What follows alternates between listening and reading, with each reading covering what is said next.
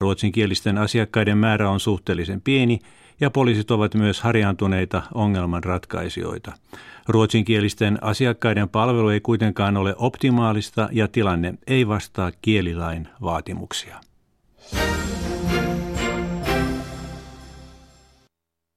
Yle Radio Suomi, ajan tasa.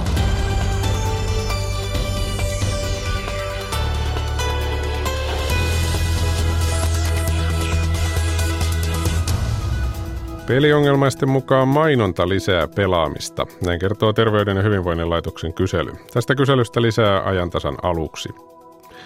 Tupakka on menettänyt kiehtovuuttaan nuorten silmissä. Sen sijaan nuorten suhtautumisessa nuuskaan on enemmän vaihtelua. Tähän tulokseen on tullut tänään julkaistu tutkimus, siitäkin kuulemme lisää.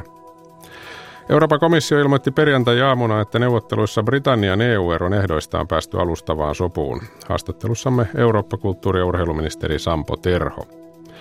Kovataloussarjassa me puhutaan avaruusteollisuudesta ja kolumnistina tänään on Reetta Räty. Lähetyksen lopussa jatkuu myös sarjamme Maammekirjan maisemista nyky-Suomessa. Tänään lähdetään Tampereelle. Studiossa on Akilainen. Hyvää iltapäivää.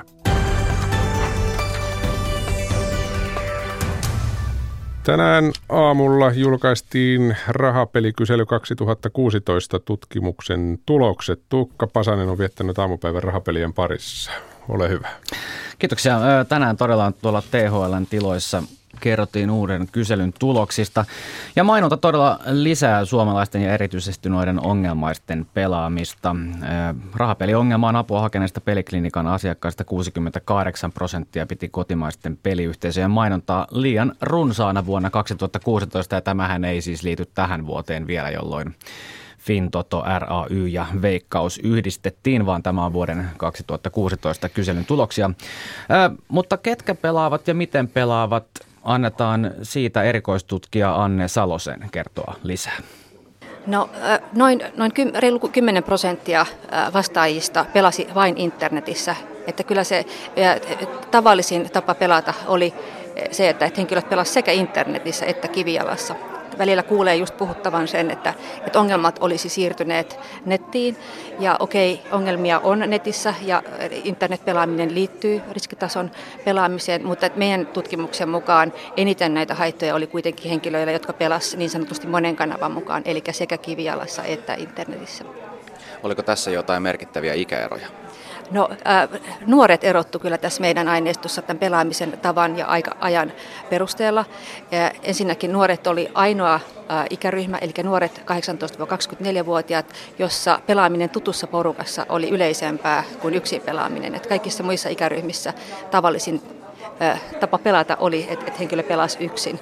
Toki usea moni pelasi myös tutussa peliporukassa. Toisaalta ventovieraassa porukassa pelaaminen oli suht tasaista eri ikäryhmissä. Että noin reilu 10 prosenttia pelasi osittain myös vieraassa peliporukassa. Tämä on ensimmäinen kerta, kun saatiin dataa siitä, että miksi pelataan. Miksi suomalaiset pelaavat?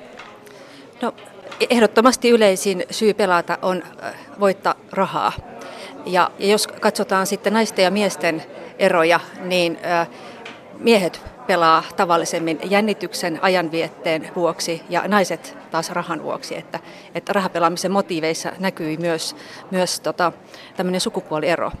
Ja tarkasteltaessa sitten peliklinikalla hoidettujen rahapeliongelman takia hoidettujen asiakkaiden näkemyksiä, niin myös heillä rahan voittaminen oli tavallisin syy, mutta toisaalta siinä ryhmässä neljännes vastaajista pelasi niin sanotusti paetakseen ongelmia tai arjen haasteita. Ketä nämä ongelmapelaajat itse asiassa ovat yleisesti? Mikä, mitä tästä selvisi? No kyllä tutkimuksen tulokset osoittaa sen, että, että, että ongelmapelaajia on hyvin monenlaisia, että kaikissa ikä, väestö, sukupuoliryhmissä on ongelmia, mutta toisaalta eniten ongelmapelaajia on kuitenkin nuorissa ja nimenomaan tässä nuorimmissa ikäryhmissä, eli 18-24-vuotiaissa ja toisaalta sitten myös 25-34-vuotiaissa. Ja nyt tämän tutkimuksen mukaan myös 50 ikäryhmässä ongelmapelaajia on, on, on enemmän kuin sitten muissa ikäryhmissä. No tähän riskipelaamiseen liittyy toki myös mainonta, mitä tässä tutkittiin. Ää, mainonta tuntui ollen, tai sitä tunnettiin pelaamista lisääväksi tekijäksi, varsinkin tuon ongelmapelaamisen keskuudessa. Mitä tästä voi päätellä? No, kaiken kaikkeaankin tutkimuksen osallistujat olivat kohdanneet hyvinkin paljon eri kanavista, niin netistä kuin, kuin ihan arjessa erilaisia rahapelimainoksia. Ja, ja väestötasolla ihmiset näiden mainonnan liialliseksi kokeneiden osuus ei ollut niin suuri kuin mitä sitten peliongelmien ongelmia omaavien osalta.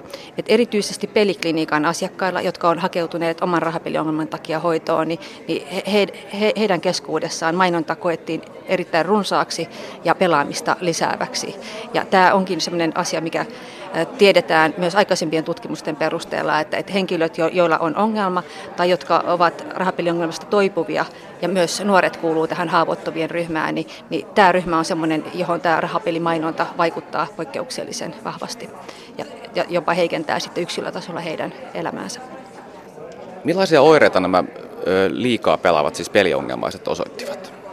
No, tässä tutkimuksessa meidän fokus ei ollut niinkään oireissa. Eli se oli juuri tämän tutkimuksen juju, että perinteisesti rahapeli, rahapelaamisen ongelmallisuutta on tarkasteltukin tälleen oirekeskeisesti. Ja, ja, ja ja ajateltu, että rahapelaamisen haitat liittyisivät jotenkin vain ongelmapelaamiseen. Että et olisi olemassa vain kaksi porukkaa, että niin sanotut ongelmapelaajat ja ongelmattomasti pelaavat. Mutta että meidän tutkimus nimenomaan osoittaa sen, että, että rahapelihaittoja kokee myös henkilöt, jotka pelaavat harvemmin. Eli että et rahapelihaitat ei kosketa ainoastaan ongelmapelaajien ryhmää, vaan myös pelaajia, jotka pelaa niin sanotusti kohtuudella tai harvemmin, ja toisaalta myös pelaajien läheisiä. Ja tarkoituksena myöhemmin on myös tutkia sitten näitä haittoja sitten ihan yhteiskunnan näkökulmasta. Miten nämä luvut muuten, osaatko sanoa Anne Salonen, vertautuvat esimerkiksi ulkomaihin? Miten Suomi asettuu tässä? No rahapeliongelmaa näin laajasta haittanäkökulmasta ei hirveän paljon ole maailmalla aikaisemmin tutkittu. Tämä on itse asiassa ensimmäinen laajemman, kattavamman rahapelihaittanäkökulman omaava tutkimus koko Euroopassa. Että, että Australiassa tätä näkökulmaa on tutkittu ja Uudessa-Seelannissa, ja, ja, ja, mutta että toisaalta hieman toisesta näkökulmasta, että, että tämän haittojen yleisyyden nä- näkökulmasta, niin, niin, niin, että tämä, tämä luku Suomessa erityisesti just nämä riskitasolla pelaavien osuus on kaiken kaikkiaankin maailmanlaajuisestikin suht korkea. Näin siis erikoistutkija Anne Salonen, joka tätä tutkimusta oli toteuttamassa. Paikalla tuolla THLn tiedotustilaisuudessa oli myös Veikkauksen puolelta ihmisiä. Veikkaus muistutti myös siellä, että he, he ovat asettamassa pelaamiselle huomisesta alkaen muun muassa tällaisen uuden rajoituksen, eli loputtomiin ei voi rahaa laittaa. On pakko asettaa itsellensä jokin raja, maksimiraja sille, kuinka paljon rahaa käyttää tältä omalta pelitililtään. Päällikkö Hannu Rinkinen Veikkauksen vastuullisen pelaamisen yksiköstä kommentoi tätä uusinta tutkimusta tällä tavalla. No erittäin selkeästi tehty tutkimus ja ää, tulokset ongelmien osalta ei voi sanoa, että on mitään uutta – mutta oli kuitenkin niin kuin haettu uudenlaista näkökulmaa joihinkin asioihin, esimerkiksi näihin niin kuin pelaamisen aiheuttamiin ongelmiin laajemmin kuin vain pelkän pelitestin tuloksella. Tuossa esitettiin myös näkökulmia tässä pienessä keskustelussa, mikä tuon tutkimuksen jälkeen oli. Veikkauksesta muun muassa sanottiin, että nyt on tämä yksi pelitili, joka huomisesta alkaen yhdistää sitten kaiken ei ole enää erillisiä pelitilejä, vaan on yksi veikkauksen pelitili, joka, jota, jota kautta sitten kontrolloidaan omaa rahavirtaa. Miten itse näet, olet ennen ollut RAYssä nykyään veikkauksessa, onko tämä menossa parempaa suuntaan myös peliongelmaisten osalta? No ainakin nyt kun yhden pelitilin kautta pystytään kontrolloimaan kaikkea pelaamista, niin kyllä me niin kuin huomisesta alkaen pelaajille antamat rajoitusvälineet on huomattavasti paremmat kuin aikaisemmassa kolmen yhtiön mallissa. Ja täällä nostettiin esille, että yhden pelitilin kautta pelaaminen voisi olla myös riskialttiimpaa, koska loton pelaajilla on näkyvissä nämä nopeat raha-automaatit, niin ne on ollut kyllä näkyvissä jo huhtikuun alusta saakka, että siellä on vain teknisesti kaksi eri pelitiliä. Ja nyt ne on teknisesti pystytty yhdistämään ja todella niin kuin, voisi sanoa, ainutlaatuinen rajoituskokonaisuus on tarjolla Itse mainitsit tuossa, että, että RAY on tehnyt kyllä tällaisia ikään kuin trendejä mittaavia kolikkoautomaattitutkimuksia, joiden mukaan tällainen kolikkoautomaattipelaaminen olisi näyttänyt vähen, vähentyvän. Tässä tutkimuksessa kuitenkin edelleen nämä kivijalka-automaatit olivat suurin nimenomaan ongelmia aiheuttava asia. Mitä, mitä ajatuksia tästä nousee? No, näin varmaan on, ja en pyri missään nimessä väittää, että kivijalka-automaatit ei aiheuttaisi ongelmia. kivijalka tietysti on paljon ongelmapelaajia, kun on paljon pelaajia. Ja ne on pelejä, jotka on näitä niin kuin yleensä haittapotentiaalilta suurimmaksi nähty, joista voitot saa välittömästi. Ja tietenkin sellaisille ihmisille, jotka on peliriippuvia tai pahasti ongelmaisia, on ongelmaista, koska he näkee ne kauppakäynnillä. Että, varmaan lähiaikoina tullaan niin miettimään sitä, että onko jollakin aikavälillä järkevää niin kuin mennä sellaiseen täystunnistautumiseen myös näiden pelien osalta. Me tiedetään vanhoista tutkimuksista, että se tulee kyllä vähentämään reilusti pelaajia, ainakin jos tehdään niin kuin äkkiä ja päälle lyömällä. Mutta, mutta sanotaan, että asia on kehityksen alla ja uskon, että sitten jotakin päätöksiäkin on tulossa.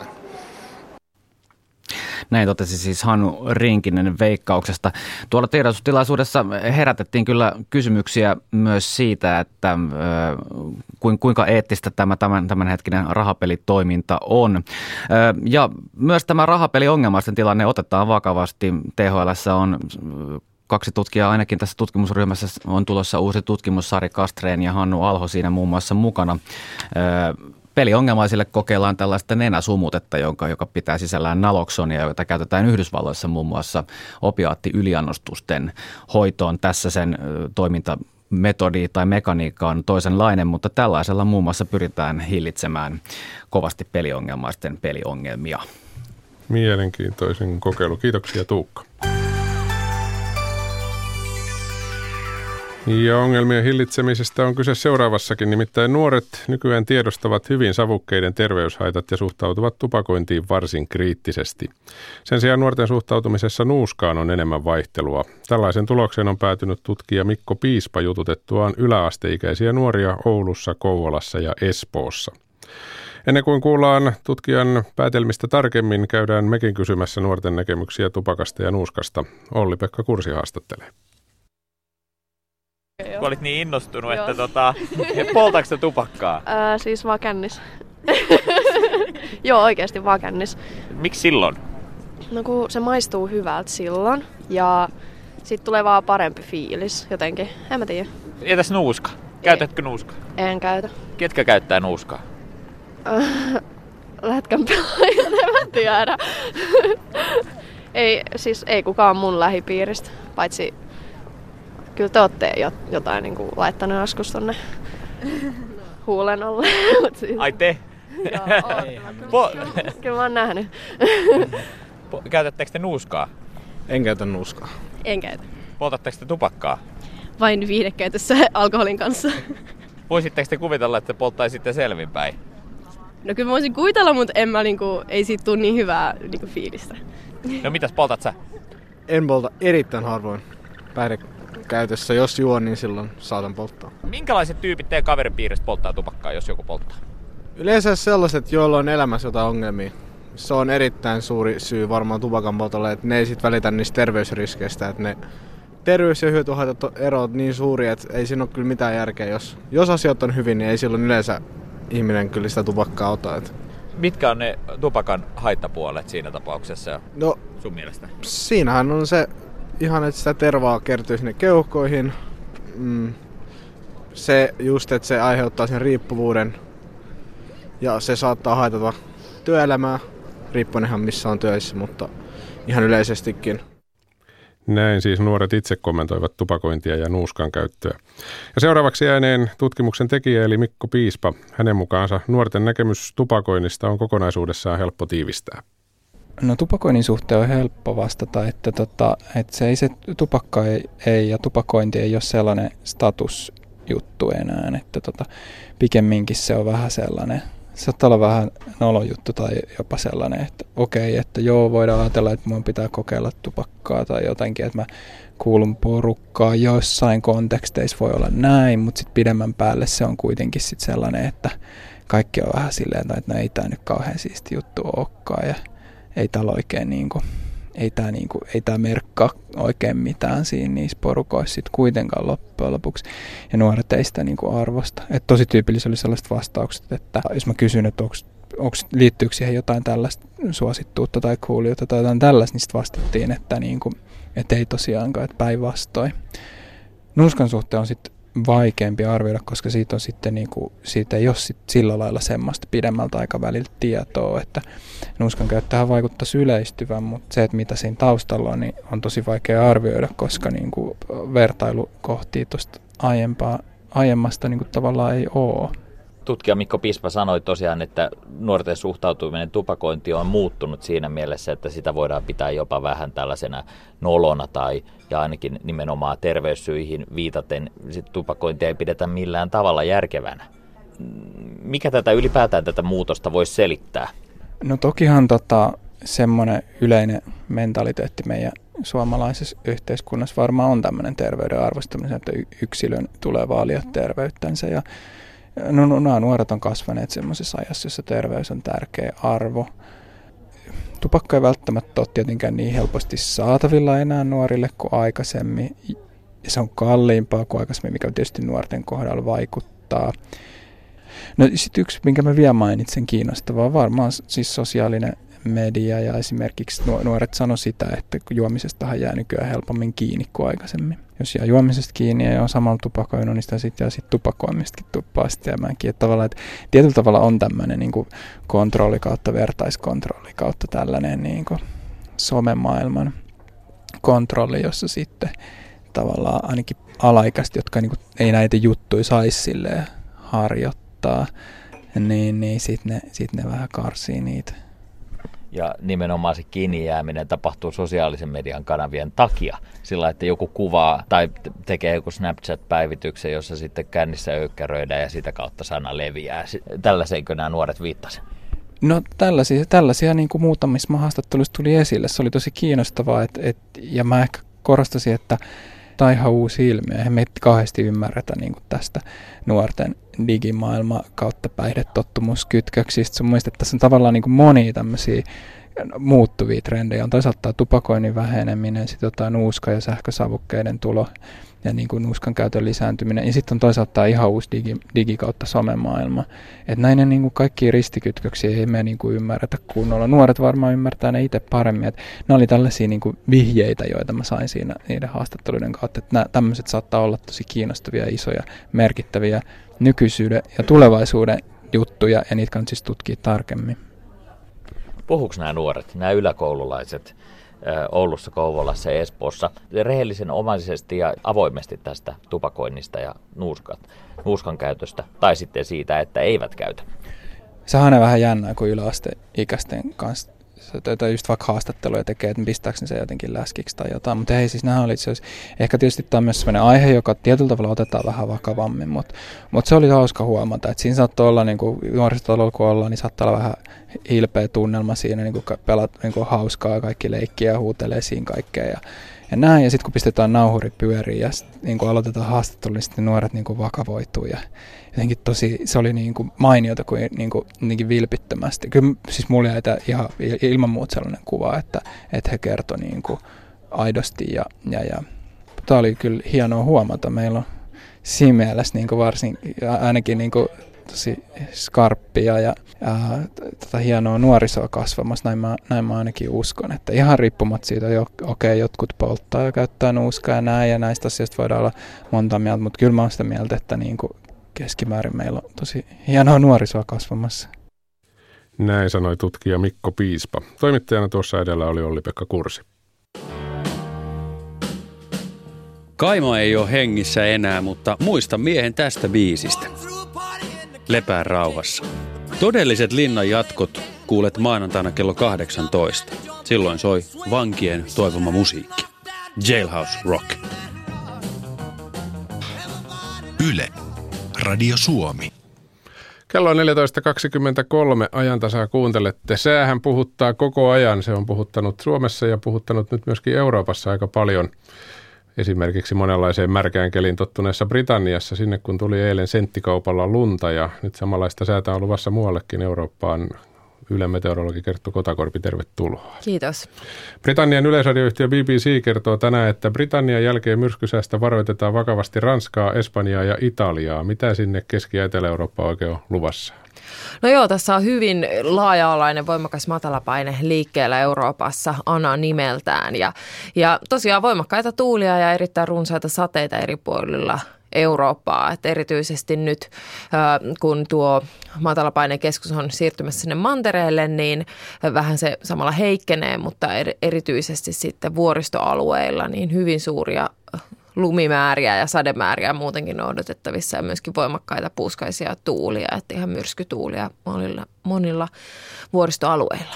Britanniassa taitaa aika paljon kouluja olla tällä hetkellä kiinni ja ne, jotka katsoivat eilen valioliikasta Liverpoolin paikallisottelua, näkivät, että sitä lunta tuli kyllä ihan ihan melkoisesti paikkapaikoin. Mikä siellä Britanniassa on tilanne? Se on siis siirtymässä sieltä pikkuhiljaa mantereen puolelle. Joo, sieltä alkaa olla sateet ohi, mutta kyllähän sitä lunta tosiaan paikoitella jopa 30 senttimetriä tuli, että se on hyvin suuri määrä tuommoiselle alueelle, jossa ei niin ole lumeen totuttu, että varmaan siellä sitten monenlaisessa toiminnassa näkyy useamman päivän ajan, taitaa olla koulut suljettu ainakin nyt alkuun. Mm. No, jos meteorologilta kysyy, että oliko se poikkeuksellista, niin melkein arvaa vastauksen, mutta kuitenkin aika iso määrä Britanniaan tähän kohtaan kuitenkin tuollainen 30 senttiä. Joo, en ole ihan silleen perehtynyt, että tuo poikkeuksellinen on sitä, että se sitten kerran, kerran 30 vuodessa tapahtuu, mutta, mutta mm, näin mututuntumalla voisin sanoa, että kyllä se, kyllä se aika poikkeuksellista on, että tosiaan noin suuri määrä kerralla sitä lunta tulee. Mm. No miten se Euroopan puolella sitten on odotettavissa samanlaisia tilanteita, eli heikkeneekö se No joo, kyllähän tässä nyt sitä lunta tulee sitten hyvinkin eteläisissä paikoissa, missä sitä ei ole ennen tullut ja varmasti varsinkin noilla vuoristoalueilla. Ja tällä hetkellä ehkä Balkanin alue on yksi sellainen, mihin huomio kiinnittyy, kun siellä on hyvin paha ollut tuo tulvatilanne jo valmiiksi. Siellä on hyvin runsaita sademääriä tullut, niin nyt sinnekin ennustetaan jälleen, jälleen jopa 100-200 millimetriä uutta vettä, että, että varmasti sillä alueella sitten on, on jonkunlaista vahinkoakin tuosta tiedossa. Ja sitten tietenkin vuoristoalueella se on toisaalta ehkä alpeilla niin ihan tervetullutakin näin joulualla, että sinne uutta lunta tulee, mutta, mutta tota, tietenkin sitten suurissa määrin saattaa aiheuttaa paikoitella harmiakin. Tässä on tekstitvllä ollut ainakin tänään otsikkoa, jossa puhuttiin, että tännekin lumimyräkkä saadaan. Etelä-Ruotsissa taisi olla jo vähän tilannetta päällä jossain kohtaa, mutta miten Suomen tilanne, tuleeko se tänne asti? Joo, kyllä vaan tuo samainen myrsky on siitä tulossa ja se, se tosiaan vähän nyt paikallisesti heikkenee ainakin tuulten osalta tuossa mantereen yllä, mutta sitten kun se Itämeren yli tulee tänne meille, niin sitten jälleen tuuletkin vähän voimistuu. Eli, eli aluksi Etelä-Ruotsiin ja huomisaamuun mennessä sitten jo maan etelä- ja keskiosiin, tai aika, aika rivakkaa vauhtia tuo liikkuu. Mutta tosiaan huomisen päivän aikana se on sitten meillä, että, että ihan myrskytuulia ei ole odotettavissa, mutta voimakkaita puuskia kuitenkin ja lumisadetta, että koko maan etelä- ja keskiosassa niin ajokeli muuttuu huonoksi tai erittäin huonoksi ja ihan reippaasti sitä lunta tulee, että, että oikeastaan vaan Lappi säilyy huomenna poutaisena, mutta muualla niin, niin 10 sentistä jopa 20 senttimetriä voi tuota lunta tulla ja, ja sitten kun siihen sitä puuskasta tuulta liittyy myöskin, niin ajokeli on tosiaan huono, huono näkyvyys on.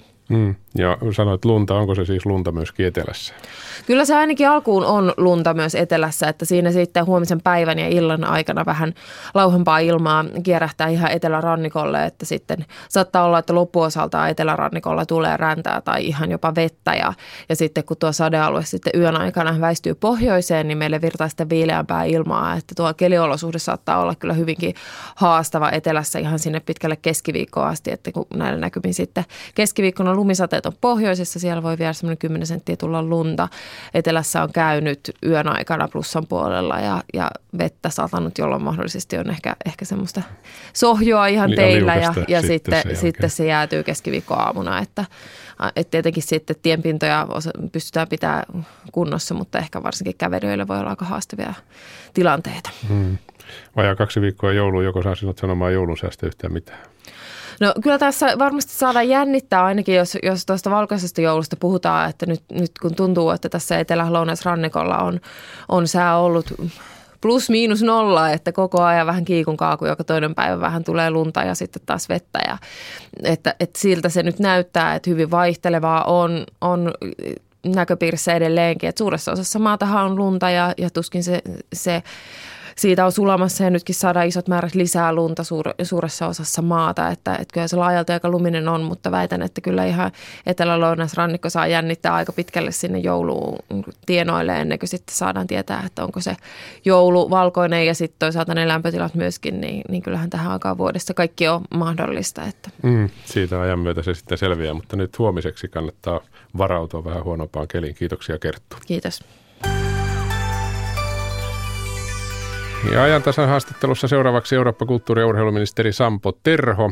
Kovataloussarjassa puhutaan avaruusteollisuudesta. Haastateltavana on professori Jaan Brax Aalto-yliopiston avaruustekniikan osastolta. Kolumnisti Reetta Räty kysyy, tiedätkö kuka asui kodissasi ennen sinua? Ja lähetyksen lopussa jatketaan maamme kirjamatkaa Topeliuksen jalanjäljissä. Ja kuullaanhan tässä lähetyksessä vielä myöskin, mitä MOT-ohjelma illalla tarjoaa. Euroopan komissio ilmoitti perjantaina, että neuvotteluissa Britannian EU-eron ehdoista on päästy alustavaan sopimukseen. Eurooppa kulttuuri- ja urheiluministeri Sampo Terhon mukaan nopea sopu kertoo siitä, että Britannia haluaa hyvään yhteistyöhön Euroopan unionin kanssa. Urheiluministerinäkin toimiva Terho ottaa kantaa myös Ylen yhdessä Ruotsin ja Norjan yleisradioyhtiöiden kanssa tekemään selvitykseen, jonka mukaan Suomessa naisen eurohuippuurheilussa on kolme senttiä.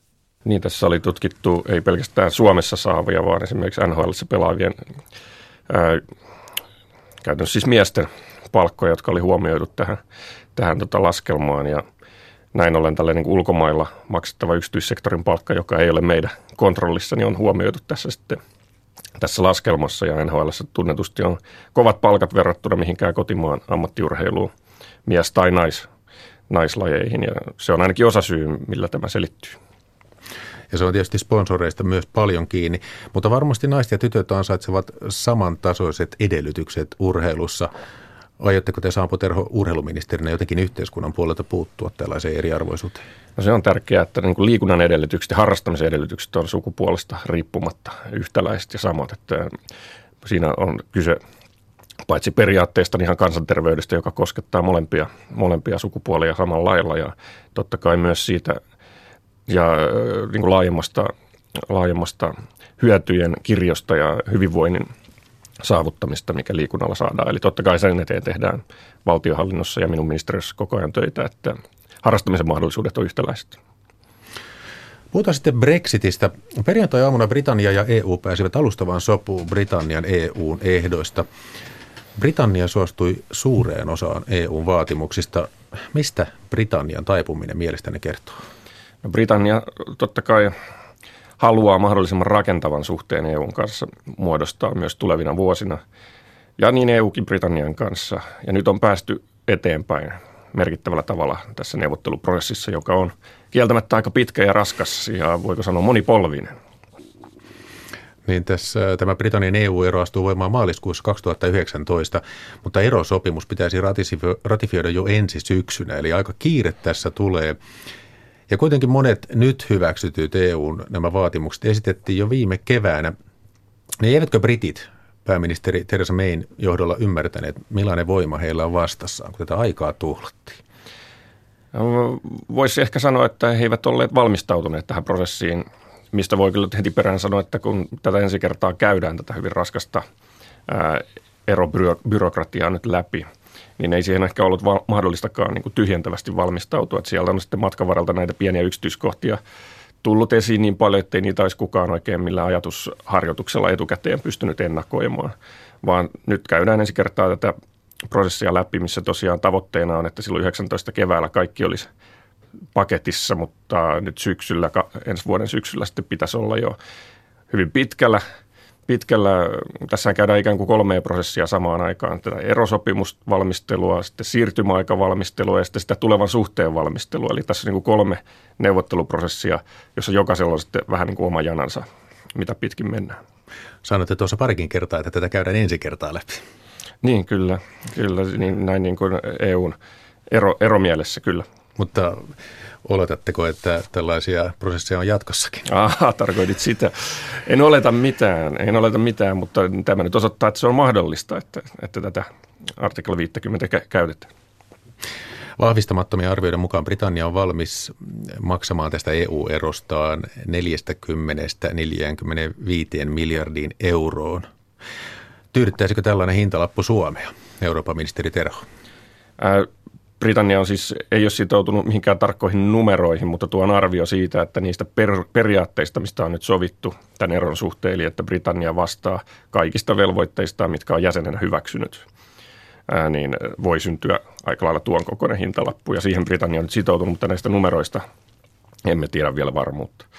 No, jonkun pienemmän tai toisen maan äh, niin kuin vastaavien periaatteiden mukainen erohinta oli sitten joku toinen, toinen että sitä on, ei voi suoraan verrata mihinkään muuhun maahan. EU aiemmin esitettiin arvioita, että brittien pitäisi maksaa unionille noin 60 miljardia tästä loppurahoituskaudesta. Kertooko tämä siitä, että EU joutui vielä myös tinkimään? No molemmat on varmasti pyrkineet niin kuin rakentavasti lopputulokseen tässä, tässä neuvotteluprosessissa ja, ja on hyvä, että näin tehdään, koska se on tämän hankalan välivaiheen jälkeen, mitkä tämä neuvottelut kieltämättä ovat aiheuttaneet, niin sitten kun päästään joskus ehkä kahden vuoden päästä siihen siirtymäaikaan ja normaalitilaan sitten sen kautta, niin sit, silloin tietenkin on toiveissa, että tämä kauppa Iso-Britannian ja EU-maiden välillä toimii kuitenkin mahdollisimman sujuvasti, kuten suhde muutenkin, jossa tärkeä kysymys on myös tämä kansalaisten kohtelu sitten, eli EU-kansalaisten kohtelu EU-sta eronneessa Iso-Britanniassa. Niin, Britanniassa asuu noin kolme miljoonaa peräti EU-kansalaista ja heidän kohtelusta ja oikeuksistaan on estetty jopa uhkakuvia.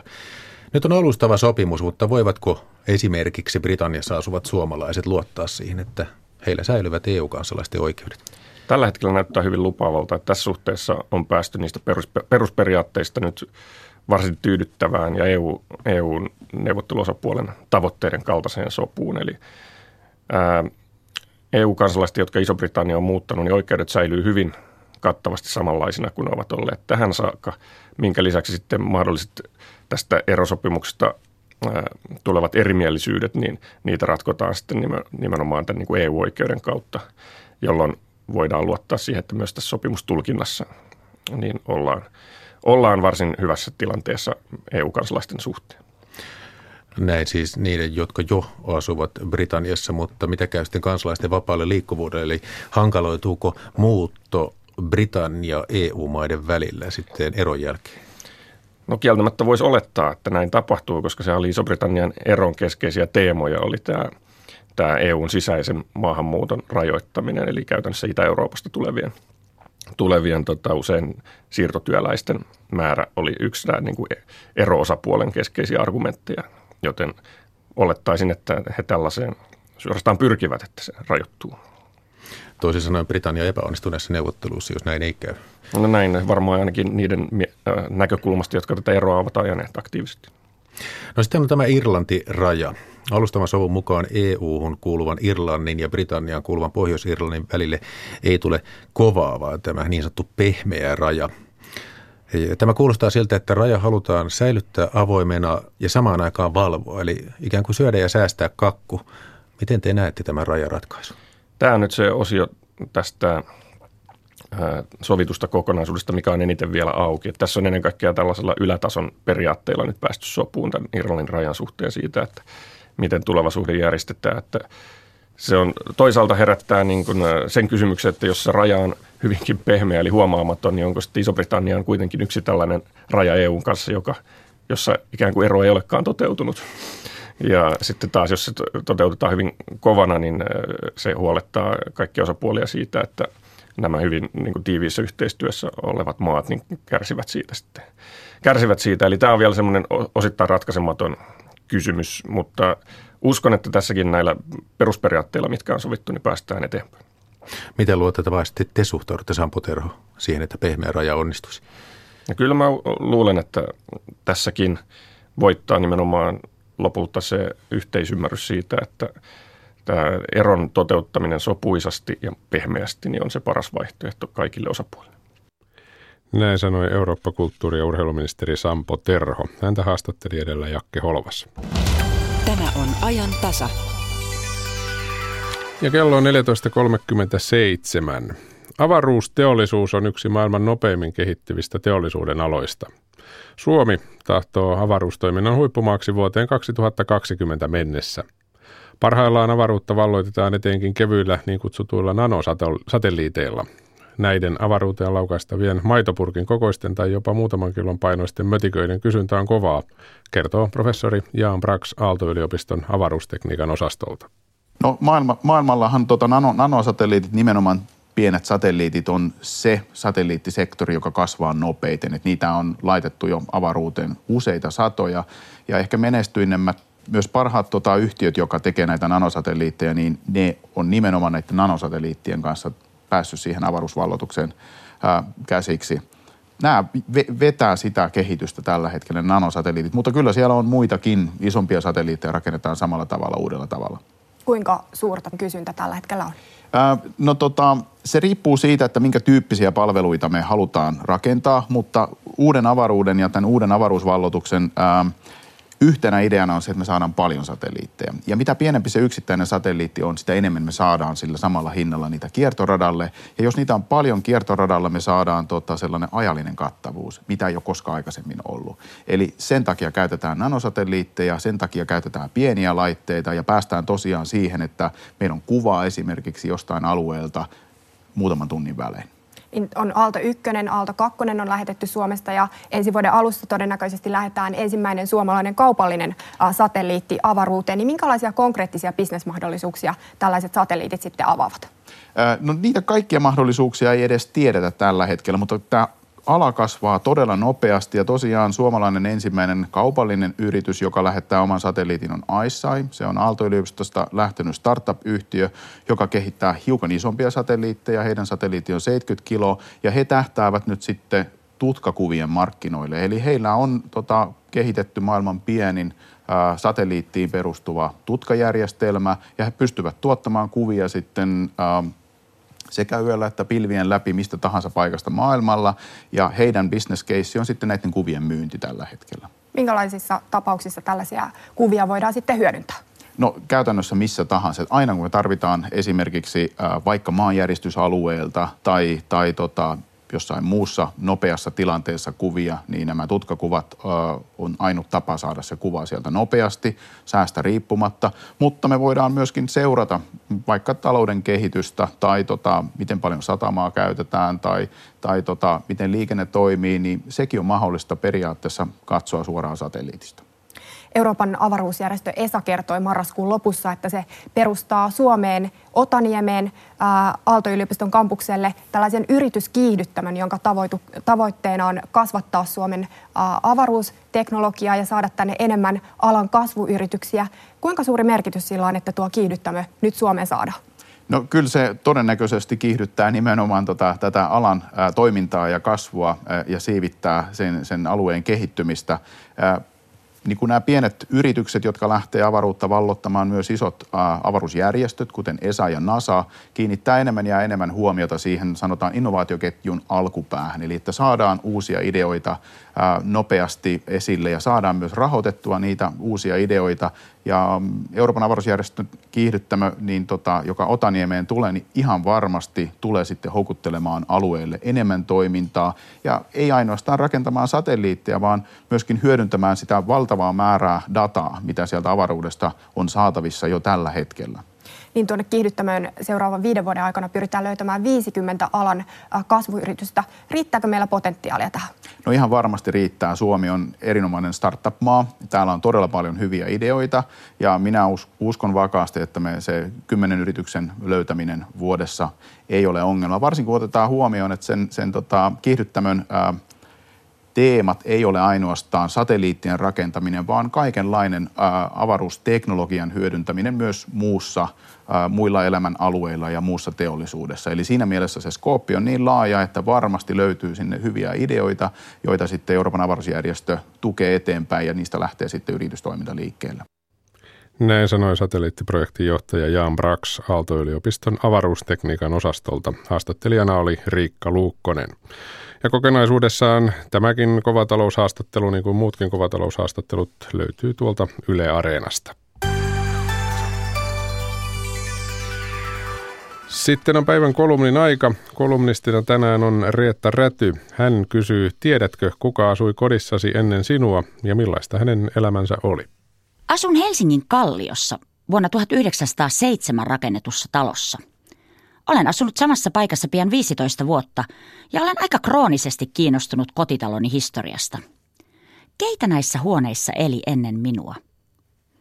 Kuka on astellut lautalattioilla, joita kutsun nyt omikseni – Onko joku polttanut erkkärissäni tupakkaa ja katsellut katulampun valossa tanssivia lumihiutaleita?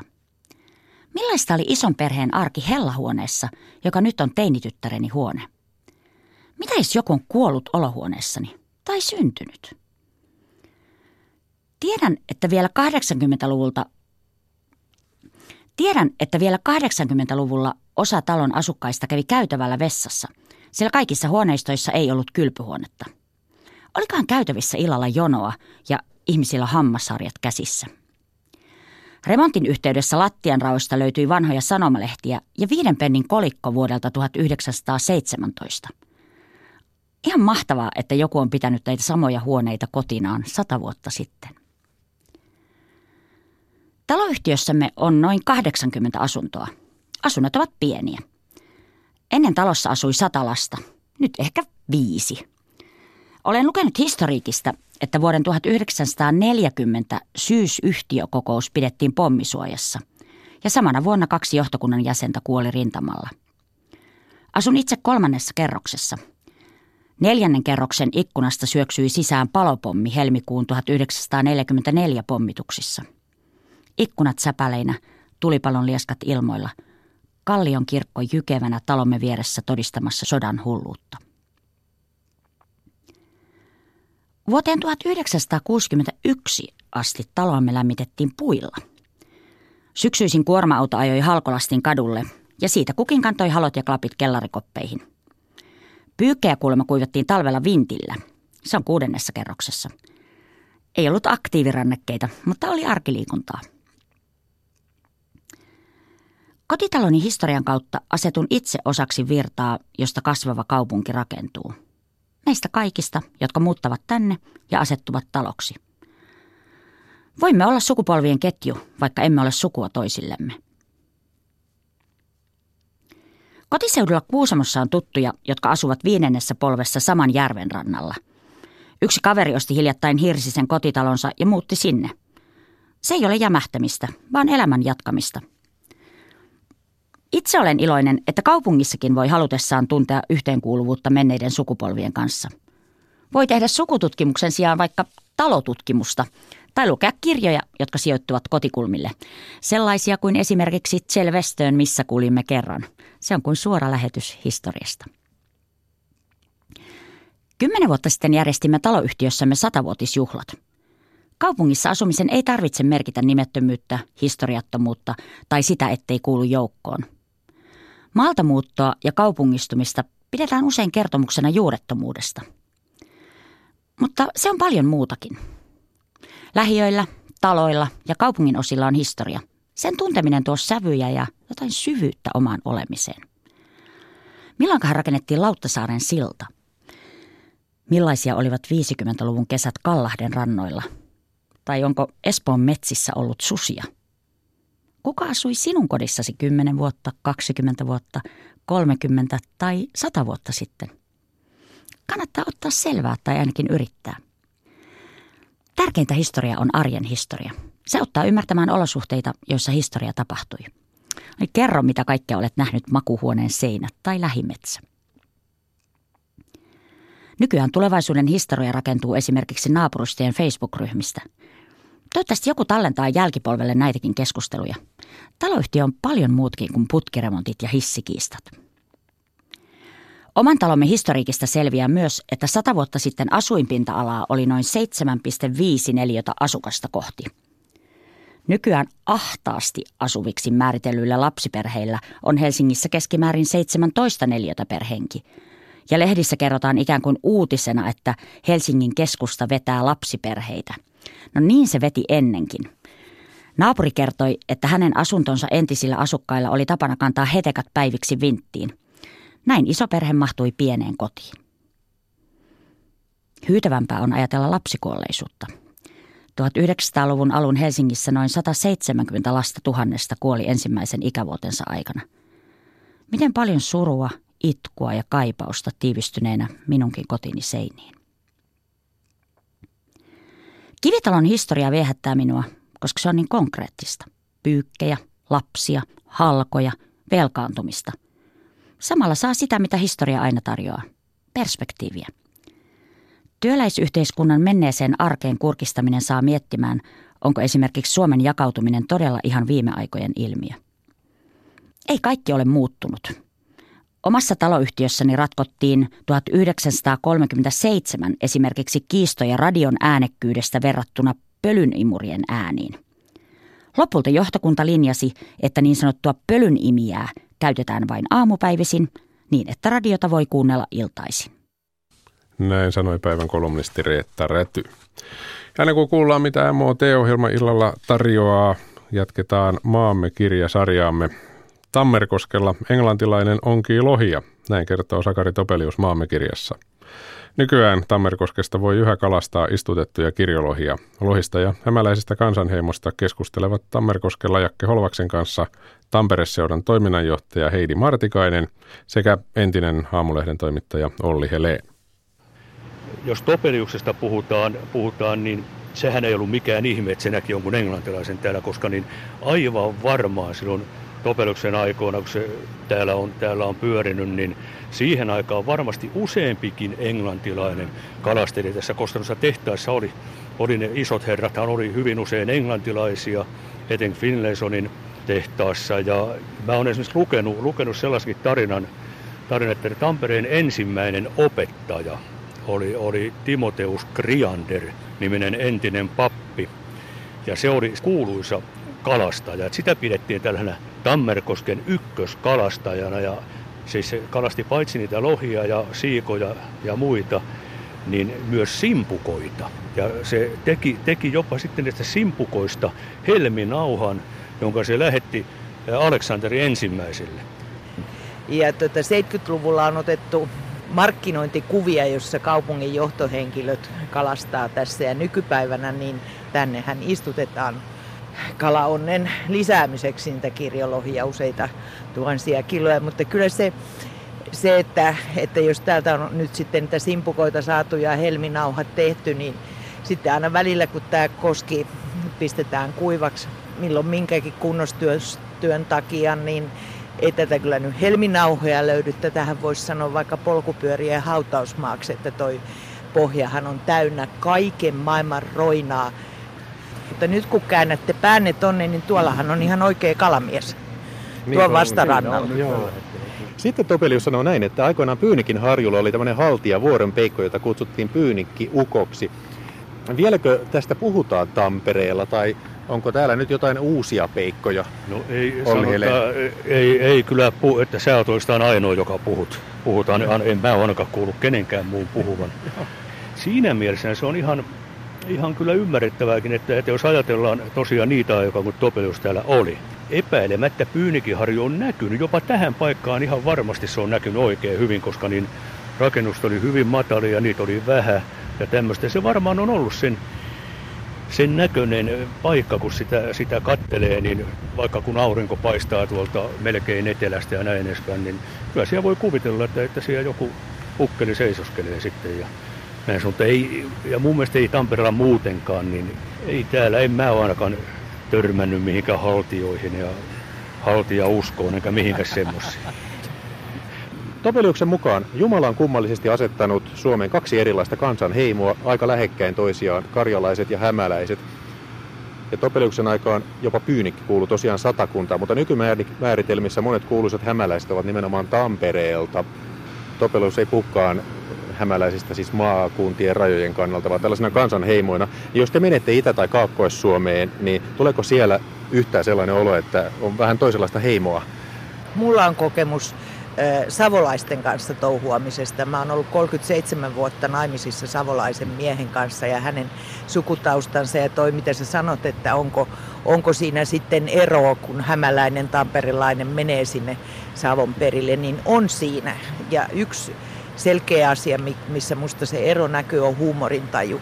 Eli savolaiset pitää itsensä ihan hirveän lupsakoina ja niillä on ihan mahdottoman hyvä huumorintaju ja ne nauraa aivan katketakseen, mutta ei koskaan itselleen. Itselle ei naureta, naapurille kyllä ja, ja sitten siinä puheen parressa se on musta kauhean viehättävää, että, että savolainen ei koskaan pelkästään juokse, vaan, vaan hän aina juosta löntystää tai, tai siinä on joku tämmöinen lisämäärä. Ja kyllä kai siinä vähän siinä temperamentissa on ero. Savolainen on vikkelämpi, mutta ei välttämättä aikaan saavampi. No hei, me heitän kuitenkin näe, että ulkoinen vaikutelma hämäläisestä Topeliuksen mukaan. Hän on rotevampi, kankeampi ja hartevampi, kestävämpi, jurompi ja jäykempi kuin veljensä karjalainen.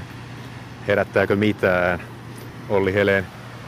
Mä mun muistaakseni Topelius jopa jossain sitten sanoi, että niin hänenkään aikanaan nämä ei enää kovin tarkkoja ollut nämä tämmöiset rajat, vaan niin tollaisia hämäläisiä, mistä se kuvasi, niin löytyy enää jostain ihan, ihan tuolta korvista ja näin edespäin, ettei, melkein nyt sanoisin, että kertojan vapaus toi Topeliuksen kuvaus, että, että voidaan ajatella, että mä haluan ajatella, että kaikki mitä se nyt sanoo näistä hämäläisistä, niin ne on vähän samanlaisia mokia kuin nämä maakuntalaulussa Längelmää veden ja roineen suhde.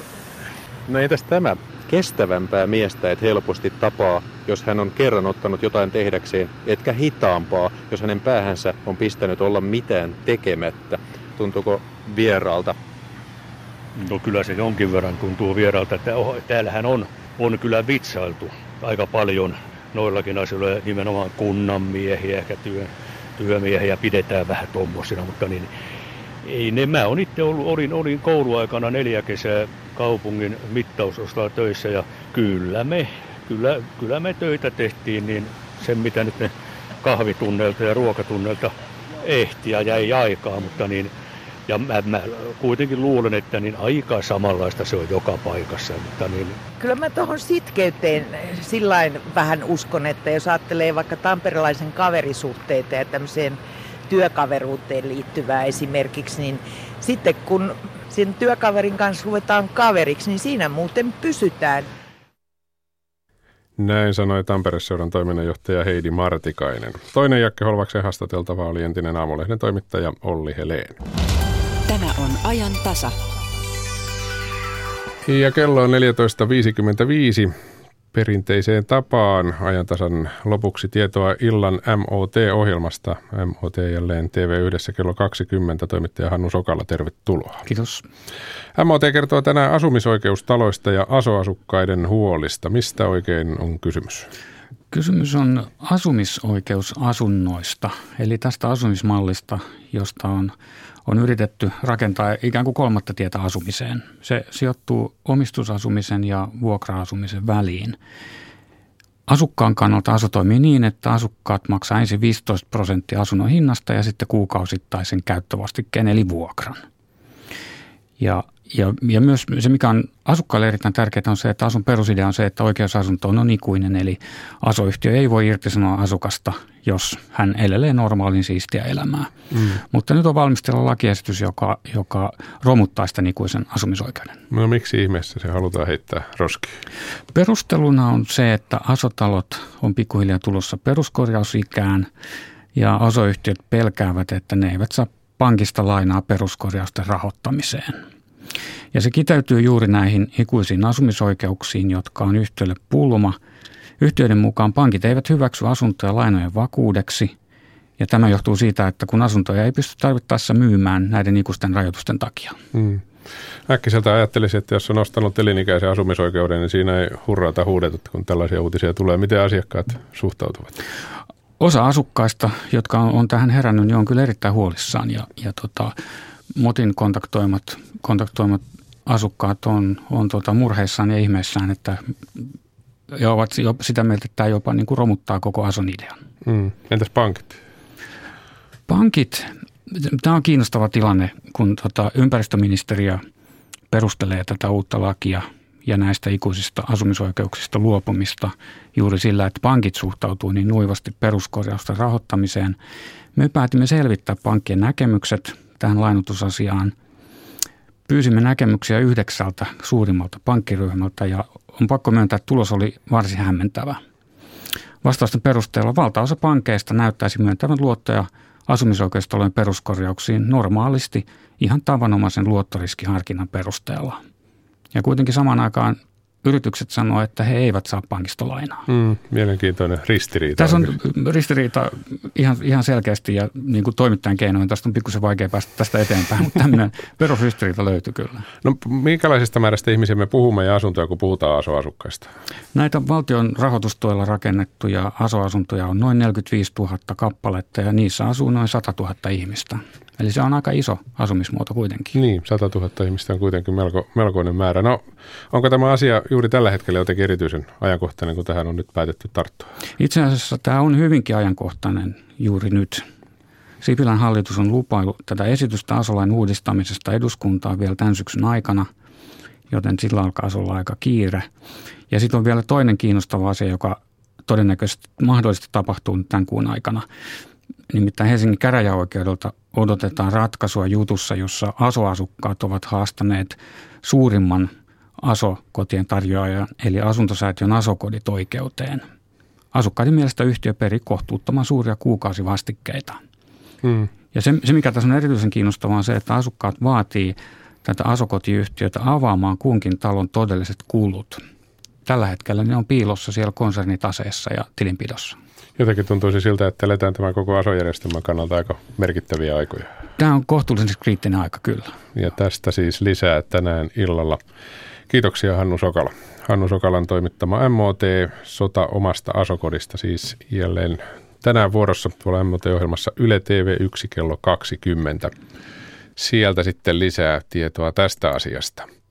Ajantasa jälleen huomenna kello 10.03 totta kai. Ja silloin puhutaan muun muassa syntyvyydestä. Syntyvyys Suomessa on laskussa edelleen.